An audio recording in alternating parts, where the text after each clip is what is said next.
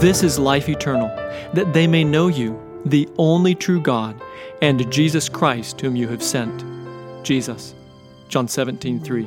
Hi, it's Nathan, and this is day 29 of 30 Days with Jesus. Life. What does it mean to really live? Does it mean to have enough stuff? I mean, if you know what enough is, anyway. Maybe it's being perpetually entertained, or being on an endless beach vacation. What does it mean to live? Is it to have a beating heart or warm skin? I mean, what really is it? That if stripped away, you'd say, just let me die. What is it? That if it was the last thing you had left, you'd still say, I'm truly living. According to Jesus, it's knowing God. Not religion, not facts, not rules. It's knowing.